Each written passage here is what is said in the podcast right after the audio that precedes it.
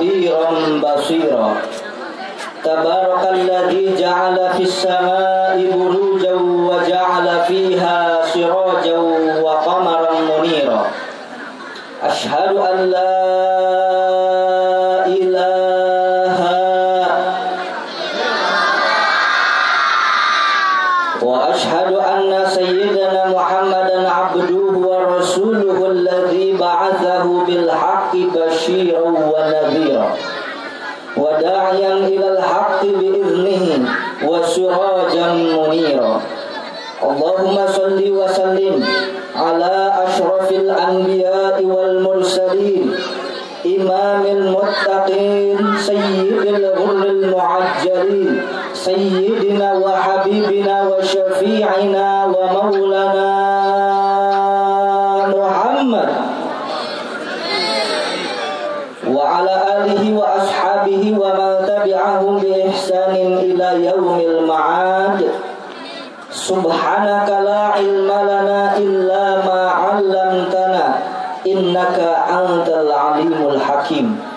رب اشرح لي صدري. Enggak ada yang amin. Rabbi israh li sadri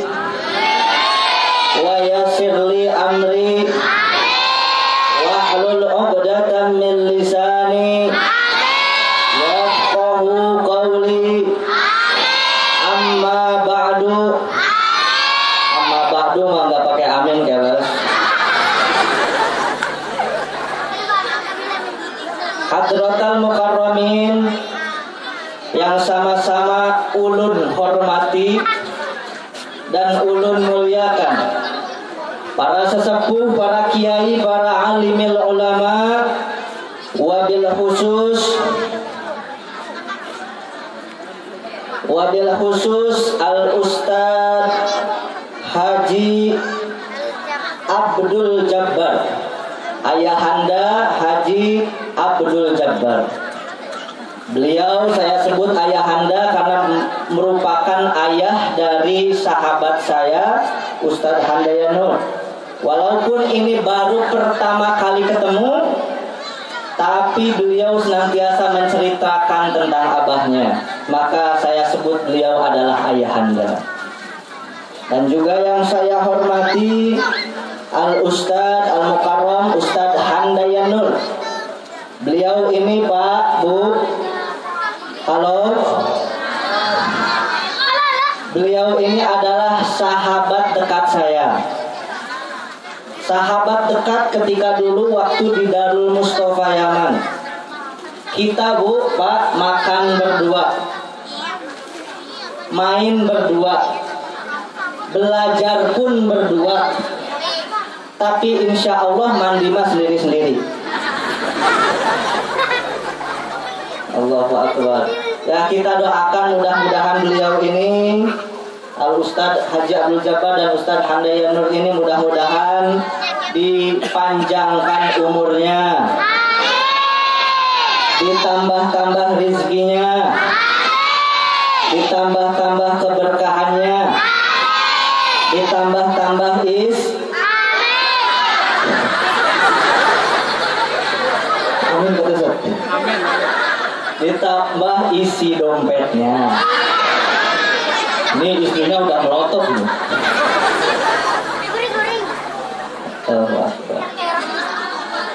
Dan juga yang saya hormati aparatur pemerintah setempat. Bapak Lurah ada Bapak Lurah? Ada Pak Lurah ada? Mana orangnya? Masya Allah gagah. Pak RW ada Pak RW? Hah? Waduh, oh RW ada RW? Mana orangnya mana? Oh kabur ke belakang aja. Bapak RT ada Bapak RT? Mana Pak RT?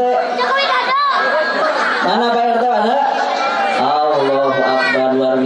Pak RT harus disebut Pak. Masa lurah di absen, RW di absen, RT enggak. Ya kan? RT itu kan singkatan R-nya itu riweuh, tahu riweuh? Ripuh. Sibuk. T-nya itu ter terus. Jadi RT itu riwuh terus. Udah mariwuh terus, selalu disalahkan RT itu. Betul apa tidak? Kalau lurah sih mending dia dapat inventaris motor. Ah, RT. Allah bersepeda aja nggak dikasih, betul? Udah maripu terus, ya. Udah maripu terus, abis itu disalahin mulu. Coba kalau di kampung itu ada yang kemalingan rame di kampung siapa yang disalahin? Di kampung ada gadis yang hamil duluan. Uh, itu rame sewarga. Siapa yang disalahin? Padahal RT gak bantuin bikin. Gak ada yang nyalahin gubernur, gak ada yang nyalahin bupati, gak ada yang nyalahin presiden, betul? Tapi mohon maaf Bapak Ibu, secanggih-canggih apa pun, apa pun presiden atau sebagus apa pun program pemerintah tidak akan berjalan dengan lancar kalau tidak ada RT. Betul? Hidup RT.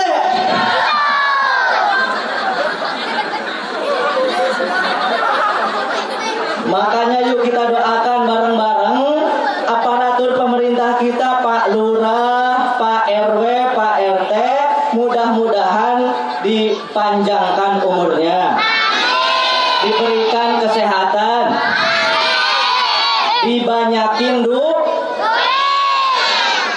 Allah.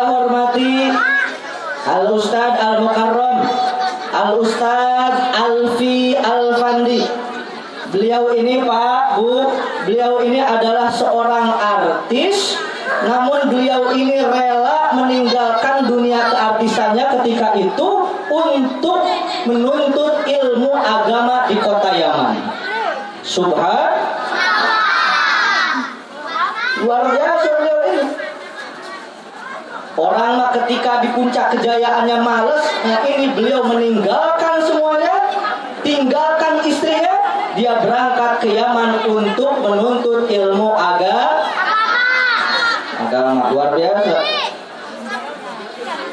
Bapak Ibu di sini rindu Ustadz Jepri rindu? Kangen Ustadz Jepri enggak? Kangen? Kalau kangen Ustadz Jeffrey, nanti ketika beliau naik ceramah, insya Allah rasa kangennya terobati. Apalagi beliau ini tadi pagi Pak Bu, sebelum berangkat ke sini, pagi-pagi beliau ini ziarah terlebih dahulu ke makamnya Ustadz Jeffrey bersama baikes dakwahnya. Oh, geng motor Pak. Jadi nanti geng motor bukan cuma si boy bukan. Nanti insya Allah Ustadz Alfi Alfandi juga bikin film isinya tentang dakwah. Nah itu. Kalau kangen, nah nanti ketika Ustadz Alfi itu naik berceramah, oh itu seolah-olah tuh. Seolah-olah Ustadz Jeffrey datang ke atas panggung. Engkaulah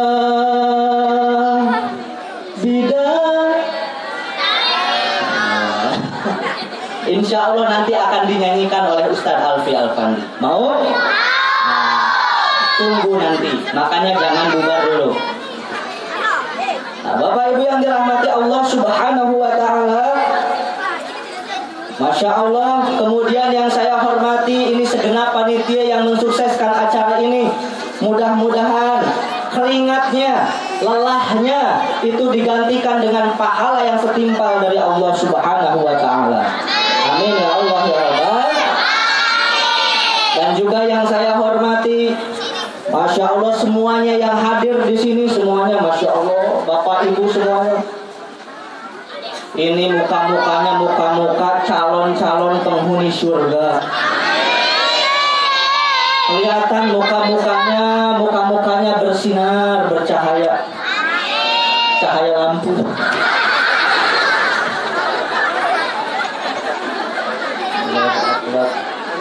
Kita doakan mudah-mudahan yang hadir di sini semuanya, mudah-mudahan hidupnya menjadi berkah. Punya anak yang soleh dan soleh, soleha loh amin.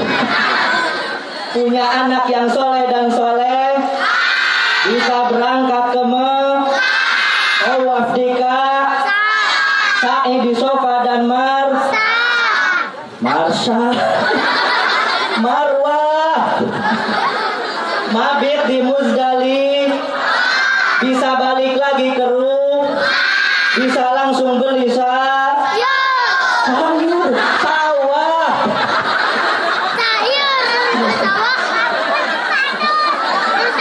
dapat mantu anak palu dan mati dalam keadaan husnul kho amin ya Allah ya Rabbal Masya Allah.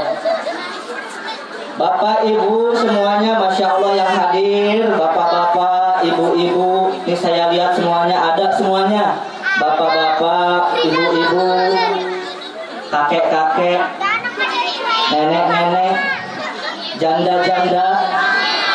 Ada janda muda?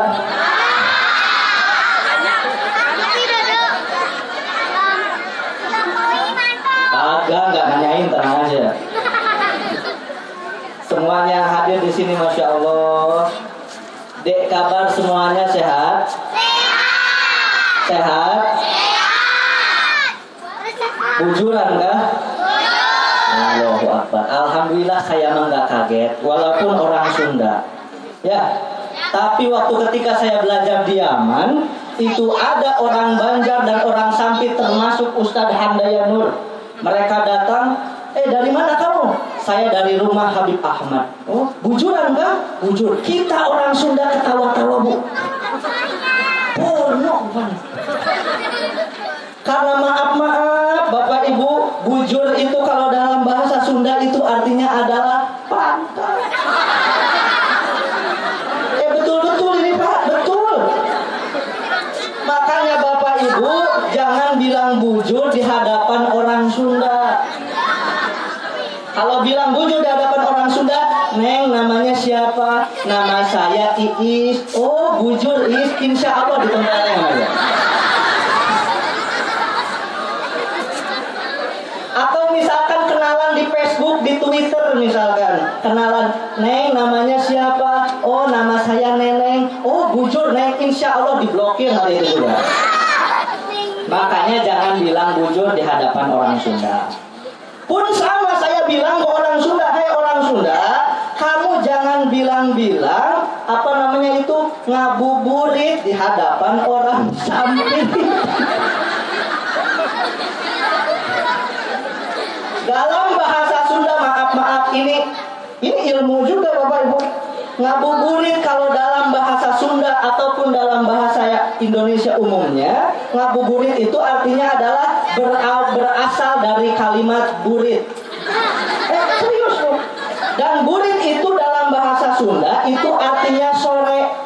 Nah berarti kalau ngabuburit itu artinya adalah kita ini menunggu waktu sore datang menunggu waktu maghrib datang. Makanya mungkin bapak ibu suka mendengar di televisi ngabuburit bareng Gigi, ngabuburit bareng Wali Ben, atau bisa jadi nanti ngabuburit bareng Bang Alfi. Nah. Jadi hati-hati. Kalau orang sampit yang bilang Ustadz Alfi ayo ngabuburit itu bahaya. Allahu Akbar. Nah inilah berbeda-beda bahasa, tapi masya Allah walaupun kita ini berbeda-beda bahasa, tapi ada satu bahasa yang bisa menyatukan kita, yaitu bahasa Indonesia. Makanya disebutkan dalam Sumpah Pemuda, kami putra putri Indonesia mengaku berbangsa satu, bangsa Indonesia. Kami putra putri Indonesia mengaku berbahasa satu, bahasa Indonesia. Merdeka!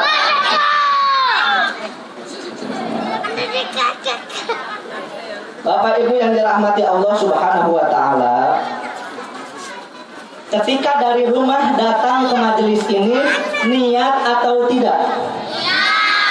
Niat atau tidak? Niat apa? Lihat goreng. Niat itu Bapak Ibu mohon maaf ini senantiasa kita anggap sepele namun luar biasa. Mari kita lihat hadis Rasul Shallallahu Alaihi Wasallam. Man hamma bi hasanatin falam ya'malaha katabahu indahu hasanatan kamilatan wa in amalaha katabahu Allahu indahu asyara hasanat ila sab'i mi'atin di'afin. Kata Rasul, barang siapa yang dia itu berniat baik falam ya'malaha dan ternyata tidak dikerjakan tapi tidak dikerjakannya itu tentu dengan tidak disengaja. Kata bahullahu indahu hasanatan kamilatan dicatat oleh Allah Subhanahu wa taala satu pahala penuh. Misal misal. Misal bapak-bapak udah nyiapin uang di sakunya mau sodakoh ke masjid nanti jumatan Eh, tahu-tahu ternyata duit yang di sakunya itu dicolong sama istrinya. Ada di sini di sini ibu-ibu yang suka nyolong. Ada apa tidak? Ternyata dicolong sama istrinya. Begitu suami ibu mau infak, hah, uangnya nggak ada. Apakah dia dihitung pahala bersodakoh atau tidak? Dihitung pahala bersodakoh, masya Allah. Padahal dia tidak mengerjakan sodakoh. Makanya yuk Bapak Ibu niatkan sesuatu yang baik-baik lillahi ta'ala. Lillahi ta'ala. Mau olahraga, ya Allah saya niat olahraga supaya badan saya sehat. Kalau badan saya sehat, saya bisa fokus beribadah kepadamu ya Allah. Lillahi ta'ala. Ibu-ibu masak, niat. Ya Allah, saya niat masak, saya supaya nyenangin suami. Kalau suami senang, maka keluarga pun akan tentram. Betul apa tidak? Maka niatkanlah yang baik, Pak. Baik. Nah, pertama Bapak Ibu yang dirahmati Allah, pertama kita datang ke sini yaitu pertama niat silatu. Oh, yang belum niat sekarang niatkan ya Allah saya niat silaturahmi. Silaturahmi itu keutamaannya luar biasa, Pak, Bu.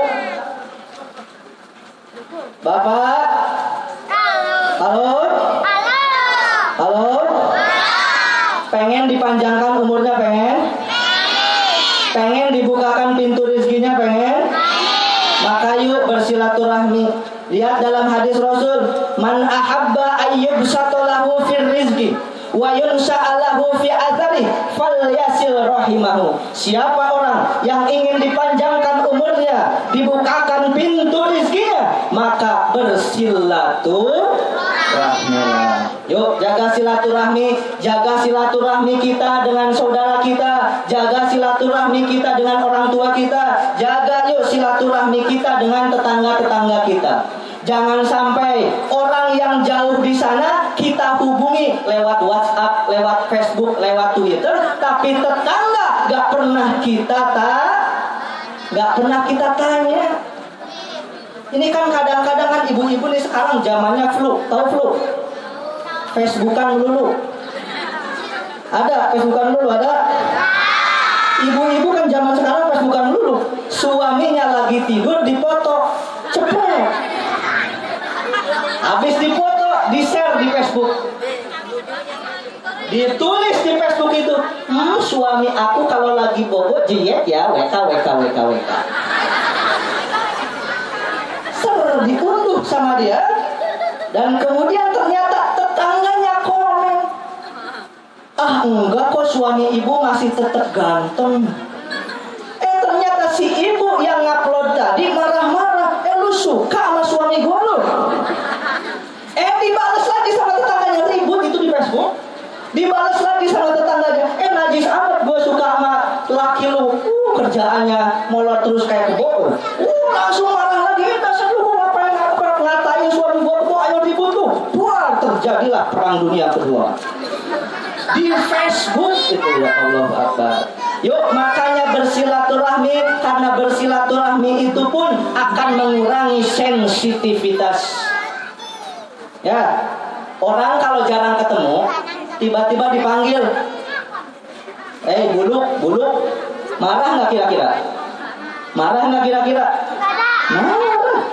Tapi kalau orang sudah sering ketemu, walaupun dipanggil buluk, enjoy aja. Buluk apa? Betul apa tidak? Nah, tuh yang pertama yuk jaga silaturahmi. Yang kedua, kita niatkan datang ke sini adalah untuk menuntut il menuntut ilmu. Dalam hadis Rasul disebutkan, "Man salaka tariqan yaltamisu fihi ilman sahalallahu lahu tariqan ilal jannah." Barang siapa yang keluar dia itu berjalan untuk menuntut ilmu, maka Allah mudahkan jalannya menuju surga. Menuju surga. Nah, kemudian disebutkan juga dalam hadis Rasul, julusus sa'ah khairu min alfi rakaah. Duduknya orang yang menuntut ilmu, Bapak, Ibu, adik-adik, itu lebih baik dari orang yang melaksanakan sholat sunnah seribu rakaat. Bayangkan, pernah apa tidak sholat seribu rakaat? Pernah. Pernah nggak? Pernah. Boro-boro seribu rakaat. Sebentar lagi nih bulan Ramadan, sholat apa? Tarawih. Tarawihnya di sini berapa rakaat? Enam. Allahu Akbar 6 Itu mah sholat maghrib bodol Ah, Berapa rakaat? 20 Nah, Rakaatnya cuma 23 Itu masih nyari-nyari Dilihatlah jadwal siapa imam yang cepat bacaannya Betul? Ini mah di sono, di Subang, di Subang, Bapak di Subang. Insya Allah di sini mah enggak ya, enggak, enggak ngaku. Allahu Akbar. Bapak Ibu yang dirahmati Allah Subhanahu Wa Taala. Kemudian apa itu namanya?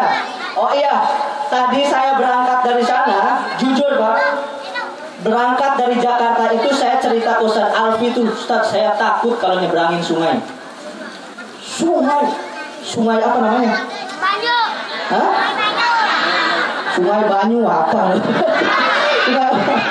sungai Mentaya. Ustaz nyebrangin sungai Mentaya, saya takut. Kata Ustaz Alfi, tenang. Kalau kau mati, kau akan mati syahid. Uh, di situ saya termotivasi lagi. Walaupun dalam hati waktu naik perahu, tetap aja takut. Allahu Akbar. Nah itulah ketika orang menuntut ilmu, naudzubillah ketika di tengah jalan dia meninggal dunia, maka dia itu adalah termasuk orang yang mati syah mati syahid. Bapak, Ibu, adik-adik, orang mati syahid itu kelak di yaumil akhir nanti masuk surga secara otomatis tanpa hisab. Sub langsung masuk tanpa dihisab sama sekali. Kecuali yang punya hu yang punya hu Nah, loh, makanya sekarang yang punya hutang cepat bayar. Makanya cepat kan? Coba lihat ketika ada orang meninggal dunia pasti ada yang ngomong kalau almarhum atau almarhumah punya sangkut paut atau punya hutang, silahkan tagih ke keluarganya supaya dibayar. Karena apa Bapak Ibu? Hutang itu tetap nanti akan dibawa ke yaumil akhir. Na'udzubillahimin Makanya yuk sekarang yang punya hutang ke Bank BCA, ke Bank BRI, ke Bank BMI, ke Bank Emok, ke Bank Bank Pamungkas, ayo segera bayar. Bayar cepat.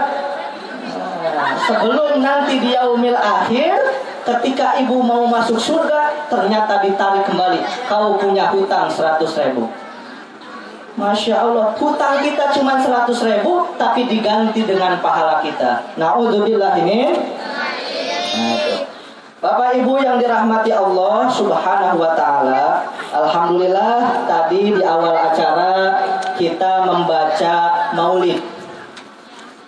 Membaca Maulid itu adalah menandakan bahwa kita ini senang dengan kelahirannya Rasulullah Shallallahu Alaihi Orang yang senang dengan kelahiran Rasul Shallallahu Alaihi Wasallam, insya Allah hidupnya bahagia dunia dan akhirat. Amin.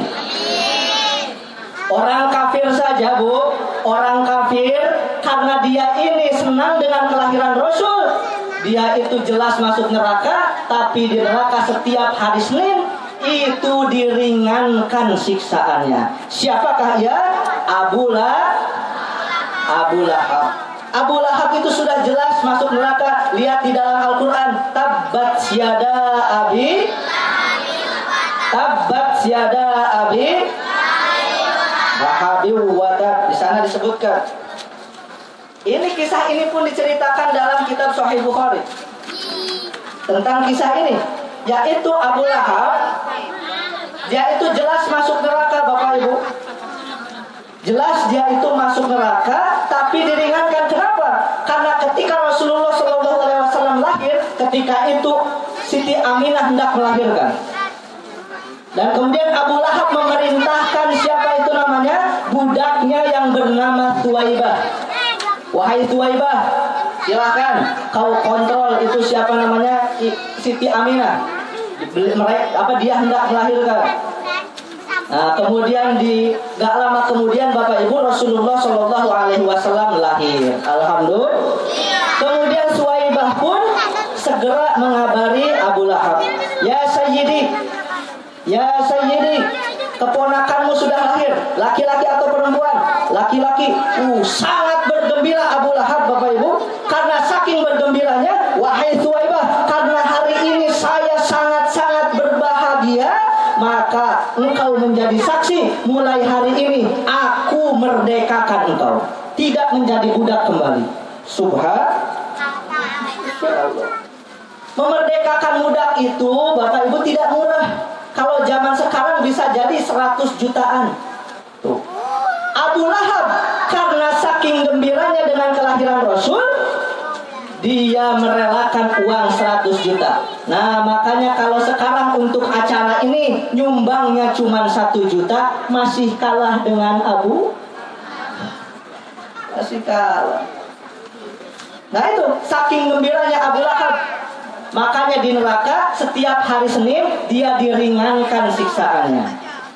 Makanya ada disebutkan dalam syair Idza kana hadza kafiran jaa dammuhu bitabbat yadahu fil jahimi mukhlida ata annahu fi yaumil itsnaini daima yukhaffafu anhu lisururi bi ahmada famadhanna bil abdil ladzi tula umrihi bi ahmada masruran wa mata mauhida dalam syair itu disebutkan jika seorang kafir saja disebutkan dalam Al-Qur'an tabbat siada abilah habi watab dia itu bisa diringankan siksaannya karena bahagianya dengan kelahiran Rasul. Famadonna bil abdil ladzi tula umrihi bi ahmada masruran wa mata mauhida bagaimana dengan seorang hamba yang senantiasa setiap harinya bergembira dengan kelahiran Rasulullah sallallahu alaihi wasallam Yuk, makanya ketika ada maulid-maulid, ayo hadir, hadir datangi maulid-maulid. Bapak Ibu yang dirahmati Allah Subhanahu wa taala, kemudian saya diminta oleh Al Ustadz Handayanur ini adalah untuk menyampaikan apa namanya bekal-bekal untuk bulan suci Ramadan. Sebentar lagi kita akan menghadapi bulan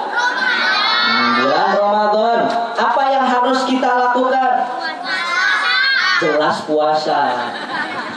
Apa yang harus kita lakukan sebelum datangnya Ramadan? Nah, para istri, yuk minta maaf kepada suami. Udah minta maaf belum? Yuk minta maaf kepada suami, ibu. Pengen ke Mekah? Pengen haji? Pengen nyium hajar aswad? Gak usah jauh-jauh, cium jidat suami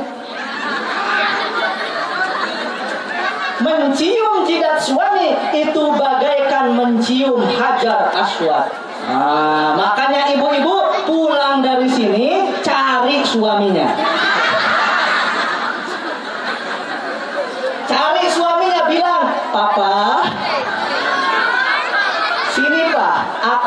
nyium jidatnya. Tapi ibu jangan bilang seperti mencium hajar aswad jangan. Nanti marah-marah bapaknya. Oh ibunya Papa sini saya pengen nyium bapak. Kenapa? Karena kata Ustadz kalau nyium kening bapak itu bagaikan mencium hajar aswad. Kata suaminya, oh emang gua mah hitam kayak hajar aswad. Puas puas. Allahu Akbar. Yuk bermaaf-maafan. Hablum minanas.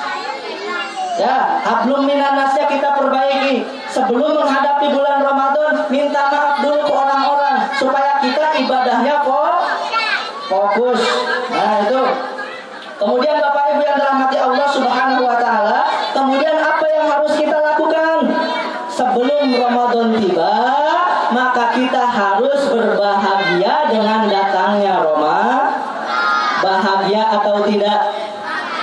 Bahagia atau tidak? Allah sekarang aja ngomongnya bahagia. Ramadan aku rindu. Begitu masuk bulan Ramadan satu hari, kapan lebarannya? Katanya rindu Allah Akbar. Ini para ulama dulu Bapak Ibu, para ulama dulu saking gembiranya enam bulan sebelum Ramadan tiba mereka sudah senantiasa berdoa. Berdoanya apa? Yuk ikutin. Allahumma barik lana. Allahumma barik lana. Fima rojaktana. Wakina azabannar. Nah itu tuh doa makan Ngikutin aja Allah Akbar Diikutin aja gitu. Yuk coba ulangi sekali lagi Allahumma Barik lana Fi rojaba Wa sya'bana Wa balligna Ramadan Wahai Allah berkah Udah Wahai Allah berkahilah kami di bulan Rajab dan juga di bulan Sya'ban wa balighna Ramadan dan sampaikanlah kami kepada Ramadan. Nah, saking gembira, saking gembiranya Bapak Ibu, ulama-ulama terdahulu mereka menulis di pintu-pintu mereka, mereka menulis di tembok-tembok mereka, marhaban ya Ramadan. Selamat datang wahai bulan suci Ramadan.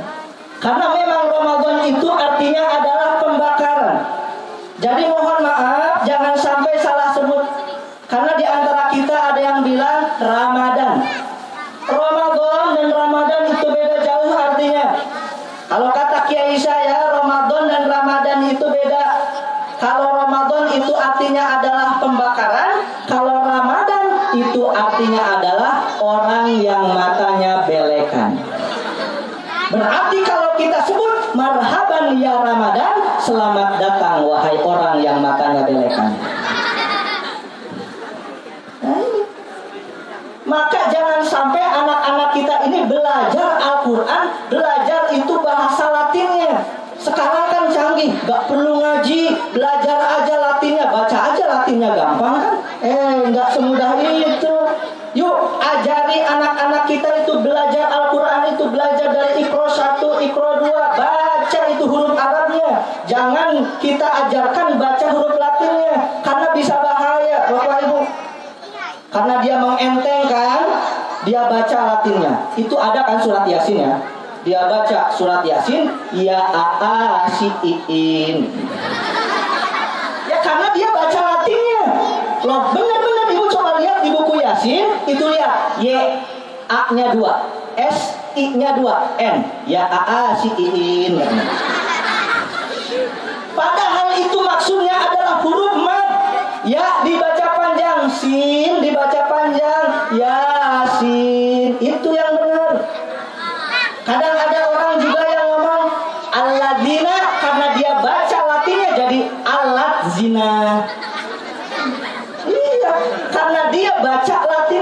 Yuk makanya ajarkan anak-anak kita ini belajar dari huruf Arab, huruf Arab.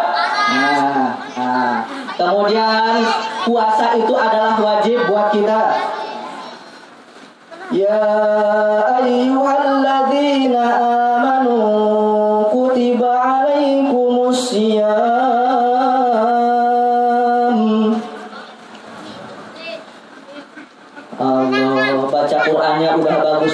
yang bilang Allah cuma empat orang. Bapak Ibu, kalau di Yaman sana ya, kalau ada kori yang baca Al-Quran, apa jawaban mereka? Allah, Allah, haji, haji, khair, khair, semangat. Aduh, di sini desa terantang sambil nyender. Ah. Apalagi tuh ibu-ibu Amen.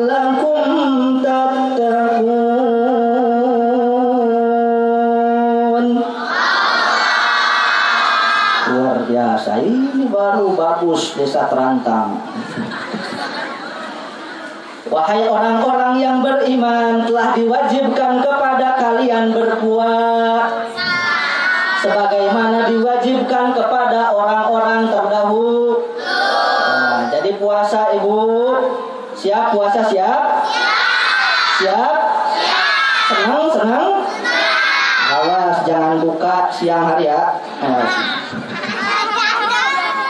Allah Akbar. Itu Bu Bapak Ibu yang dirahmati Allah Subhanahu wa taala itu adalah tadi da, apa namanya ayat tentang berpuasa. Saya pengen nanya sebelumnya nih. Di sini yang pandai baca Qur'annya bapak-bapak atau ibu-ibu? Bapak-bapak atau ibu-ibu? Hah? Oke. Kalau dites siap dites? Siap kalau dites? Oke, siap katanya. Oke, sekarang bapak-bapak dulu, Pak. Mana suaranya Bapak? Siap? Lanjutkan ayat berikut ini. Bismillahirrahmanirrahim. Inna a'tainaka al-kautsar fasalli li rabbika wanhar.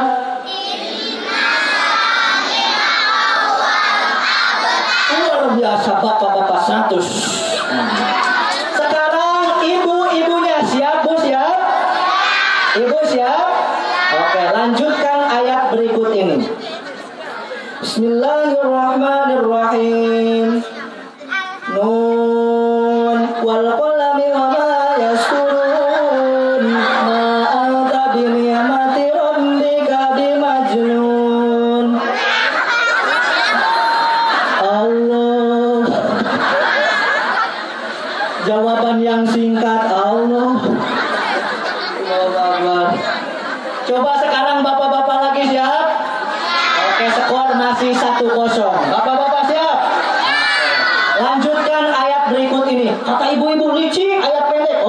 Surat panjang sekarang.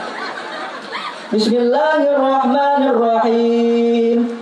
Yasin wal Hakim. luar biasa kompak skor dua kosong ibu siap ibu siap ayo ayo samain skornya samain siap bu lanjutkan ayat berikut ini Bismillahirrahmanirrahim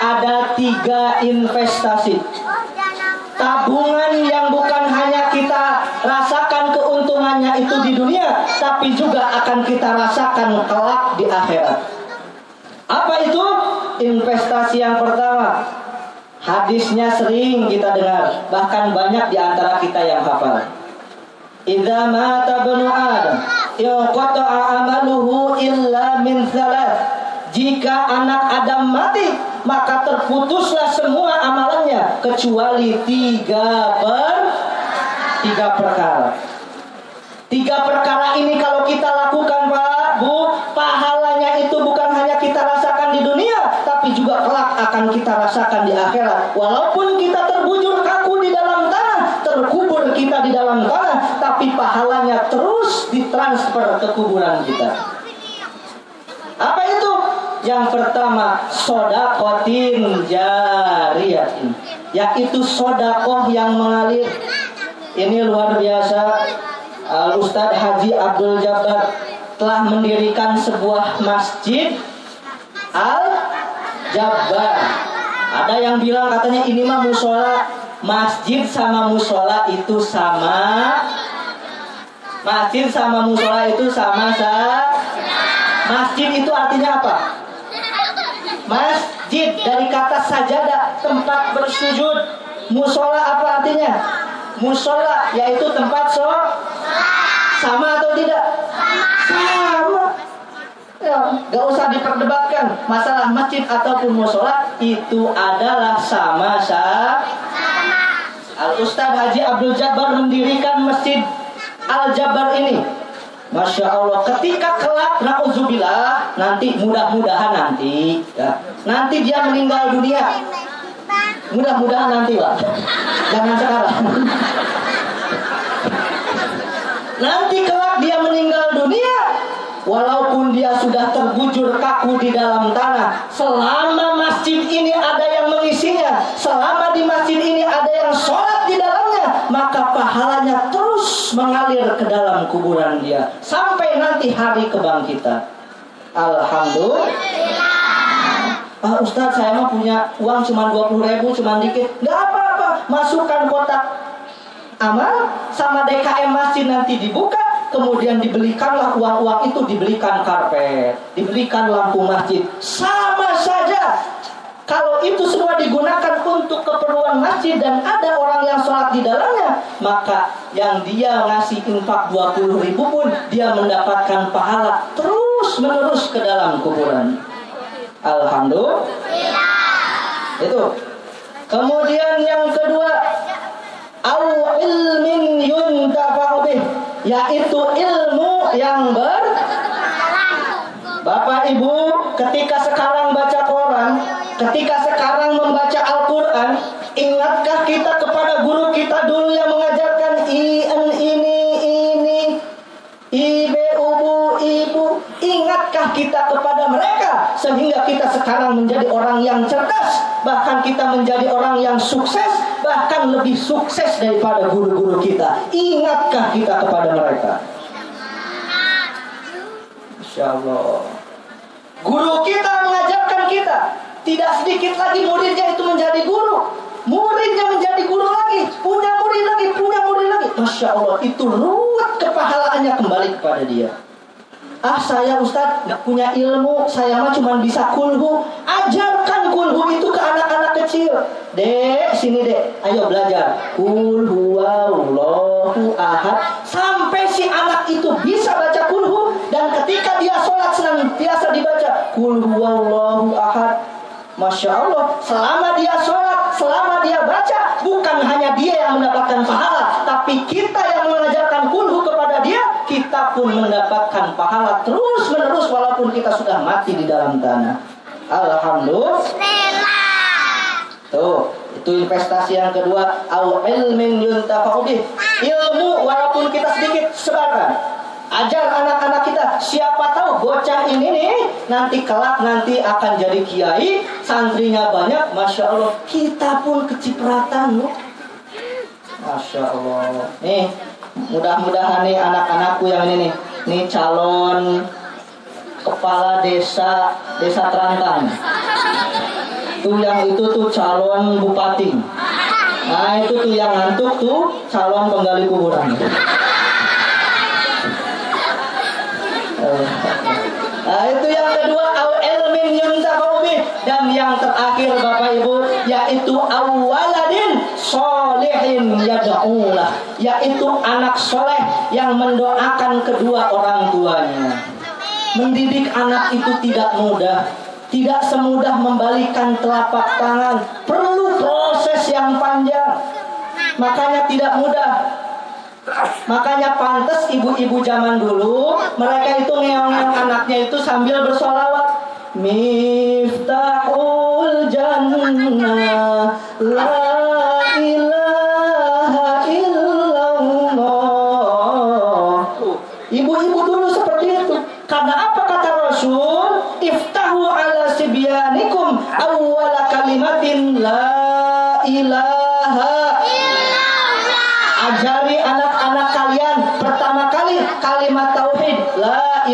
illallah. Orang-orang dulu, ibu-ibu dulu ketika bersolat seperti itu. Miftahul jannah. Beda dengan ibu-ibu muda sekarang.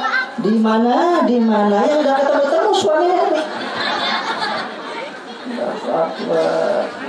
Yuk didik anak-anak kita ini agar menjadi apa namanya mendoakan kita kelak. Karena hanya itu Pak Bu yang dibutuhkan oleh kita. Zaman sekarang kan, nah jangan mau kawin sama santri. Mau jadi apa kamu? Mau dikasih makan kulhu? Jangan mau sama santri. Santri mah cuma bisa tahlilan. Yang dilihat sekarang itu yang punya mobil, yang punya motor, masya Allah. Betul apa tidak? Yuk Pak, mari didik anak-anak kita ini. Didik ke madrasah, didik agamanya. Apalagi pergaulan-pergaulan sekarang ini luar biasa Bapak Ibu. Masya Allah, itu sekarang lihat anak-anak sekarang, anak-anak laki-laki Pak Bu. Itu rambutnya dimerah-merah percis kecelup buah bakso. Allah Akbar. Hmm, telinganya pakai anting. Mending antingnya itu emas atau perak ini anting hadiah Ciki dipakai. Kebut-kebutan di jalan. Oh.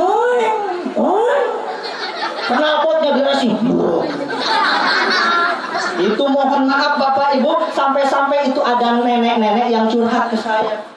Ustaz, nenek lagi sholat, terus keceletot. Keceletot apa, Nek? Iya kan nenek lagi sholat Allah Akbar kabiro alhamdulillah. Tiba-tiba motor lewat. Oh, inna sholati wa sujuki wa. Ketika ditanya, ibu dulu kerjanya apa? Emang saya dulu tukang motor. Allahu Akbar. Yuk jaga anak-anak kita. Belum lagi perempuannya Bapak Ibu. Masya Allah perempuannya ya Allah na'udzubillah. Pakai baju you can see my ketex. Ngeri. Dibonceng itu ya Allah dibonceng Pak. Itu Masya Allah. Itu saya dulu Pak sebelum punya mobil saya pakai angkot. Saya naik angkot. Ketika naik angkot tiba-tiba berhenti tuh angkot. Masuklah seorang perempuan pakai rok mini. Dia duduk puak sambil terbuka, masya Allah. Di hadapan saya, Allah dalam hati saya. Kalau nggak dilihat,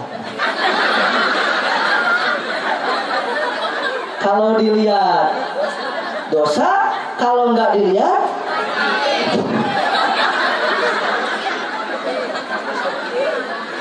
Saya ketika melihat itu bu, nah itu saya nggak melihat bu. Ah saya santri, akhirnya saya nunduk. Tapi karena saya manusia biasa bu, lama-lama saya pegel. Akhirnya saya ngangkat dikit, ngeliat dikit. Di sanalah saya hanya bisa bernyanyi. Di sana tempat lahir. Itu hanya sekedar ilustrasi Bapak Ibu. Itu hanya sebuah gambaran. Hanya sebuah gambaran betapa bobroknya moral anak-anak kita sekarang. Itu baru sedikit. Sekarang lihat di televisi-televisi. Lihat di jalanan-jalanan. Masya Allah. Yuk makanya masukkan anak-anak kita ini ke pesantren. Masukkan anak-anak kita ke madrasah. Yuk kalau bisa memasukin anaknya itu ke pondok pesantren atau wazun karena saya mengajar di sana pondok pesantren At-Tawazun Kalijati Subang. Nah, di sana banyak pak, ada orang Riau ada, ada orang Sumatera ada, tinggal Kalimantan yang belum ada. Mudah-mudahan dari sini ada anak-anaknya yang lulus SD terbang ke sana, sekolah di sana. Insya Allah, insya Allah kalau urusan daftar mendaftar, insya Allah saya bantu. Asalkan jangan duitnya. Itu bu, namanya Pondok Pesantren At-Tawazun Kalijati Subang. Nah, saya mengajar di sana. Nah, jadi seperti itu bu. Ini promosi ya, ya nggak apa-apa. Promosi dalam kebaikan, betul apa tidak? Nah, makanya yuk didik anak-anak kita supaya kelak mereka itu mendoakan kita karena ketika kita sudah mati, apa yang kita